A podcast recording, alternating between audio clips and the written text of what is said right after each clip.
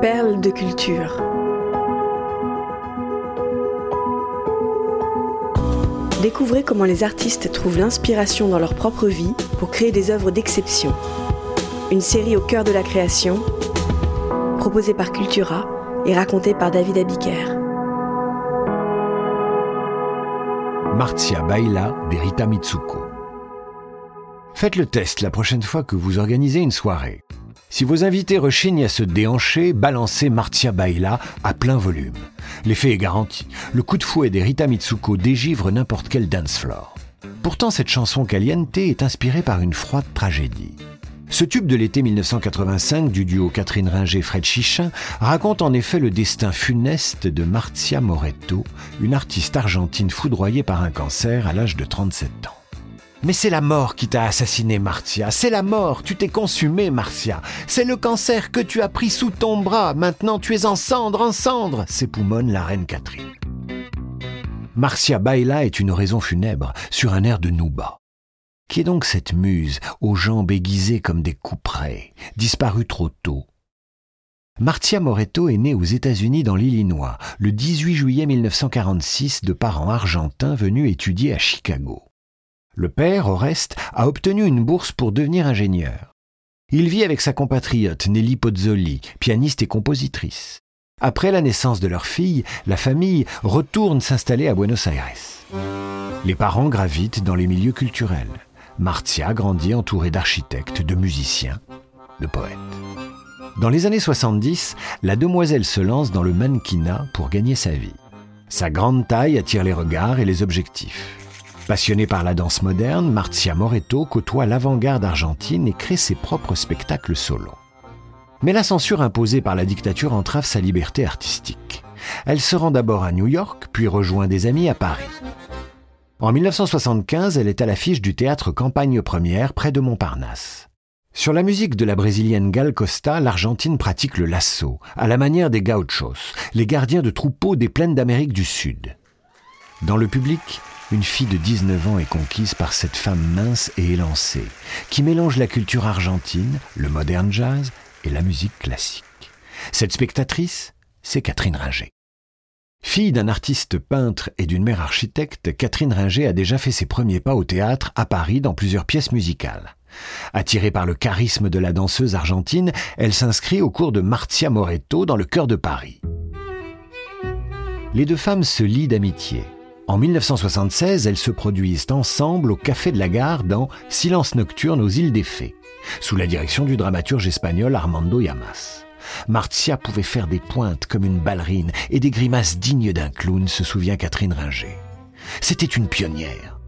Inclassable, novatrice, fantaisiste, Marcia Moretto nourrit l'inspiration de la jeune Ringer et annonce l'esprit d'Erita. En 1979, Catherine rencontre Fred Chichin, un guitariste de rock underground tout juste sorti de prison après une affaire de drogue. Il monte le groupe Rita Mitsuko en 1980. Mitsuko pour le parfum de Guerlain, Rita pour Rita Hayworth et la stripteaseuse Rita Renoir. Enivrant programme, ils écument alors les bars et boîtes rock avec leur magnéto Revox. Et cette même année, Catherine retrouve Martia Moretto sur les planches pour faire avec Fred la musique de la pièce Aux limites de la mer, mais c'est en bord de Marne, lors d'un radio-crochet, que le groupe Rita Mitsuko fait sa première télévision, sur France Région 3 Paris. Ils sont présentés comme Fred. Après le succès de Martia Baila, qui sera vendu à plus d'un million d'exemplaires, plus personne n'écorchera leur nom. En 1981, le groupe fait sa première tournée française, en première partie du groupe new-yorkais Indoor Life, et continue de côtoyer Martia Moretto et les chorégraphes de la scène contemporaine. À la Biennale de la danse de Lyon, en 1983, Lérita compose la musique du spectacle Pôle à Pôle. Catherine est à la basse, Fred à la guitare. Clavier et cloche sont joués sur leur magnéto. La rythmique est entêtante. Les Rita ont définitivement trouvé leur marque de fabrique. Le 21 mai 1983, leur ami Martia Moretto succombe à un cancer du sein. Les Rita Mitsuko sont en train de bricoler leur premier album dans leurs deux pièces cuisine parisiens. Catherine veut rendre hommage à la fantasque danseuse. Sur la mélodie obsédante de Paul à Paul, elle jette des paroles éloquentes. De la rayonne, du polystyrène expansé.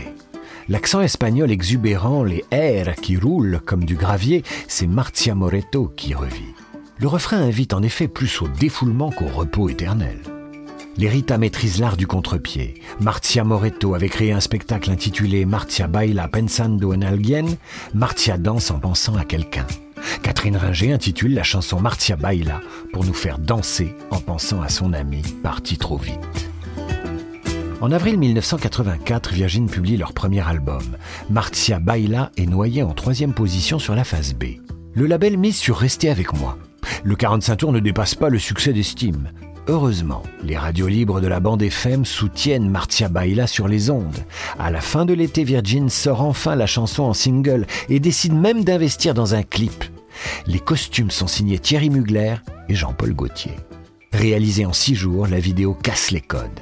Le délire visuel est diffusé dans l'émission de télé Les Enfants du Rock en juin 1985. Entrée à la 33e place du top 50, le 27 avril 1985, Martia Baila grimpe au fil des semaines dans le classement comme le mercure dans les thermomètres. Le 27 juillet, il atteint la deuxième place du hit parade. Le succès cueille le groupe en pleine tournée dans des clubs qui deviennent vite trop petits. Des spectateurs interpellent la chanteuse. Alors, qui l'a assassiné, Mathias? Des paroles suscitent pour certains autant d'incompréhension qu'une chanson en langue étrangère. Martia Baila est une petite révolution. Oui, on peut danser sur du rock en français. Post-scriptum.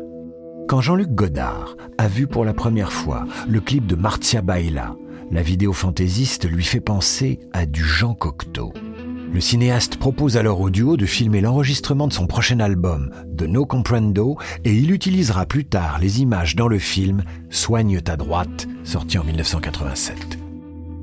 Dans un entretien à Télérama paru à l'époque, le réalisateur précise son choix de filmer les Rita. Ils ont un ton différent des autres, un côté démodé. Ils auraient pu être figurants dans des films français d'avant-guerre. Cette rencontre entre le monde de la musique et celui du cinéma n'a pas été une promenade de santé. À la fin du tournage, Catherine Ringer et Godard se sont mutuellement renversés dessus du café et un demi de bière. Quant au clip surréaliste de Marcia Baila, il est entré au rayon des œuvres d'art, au sens propre, puisqu'il a intégré les collections du MoMA à New York.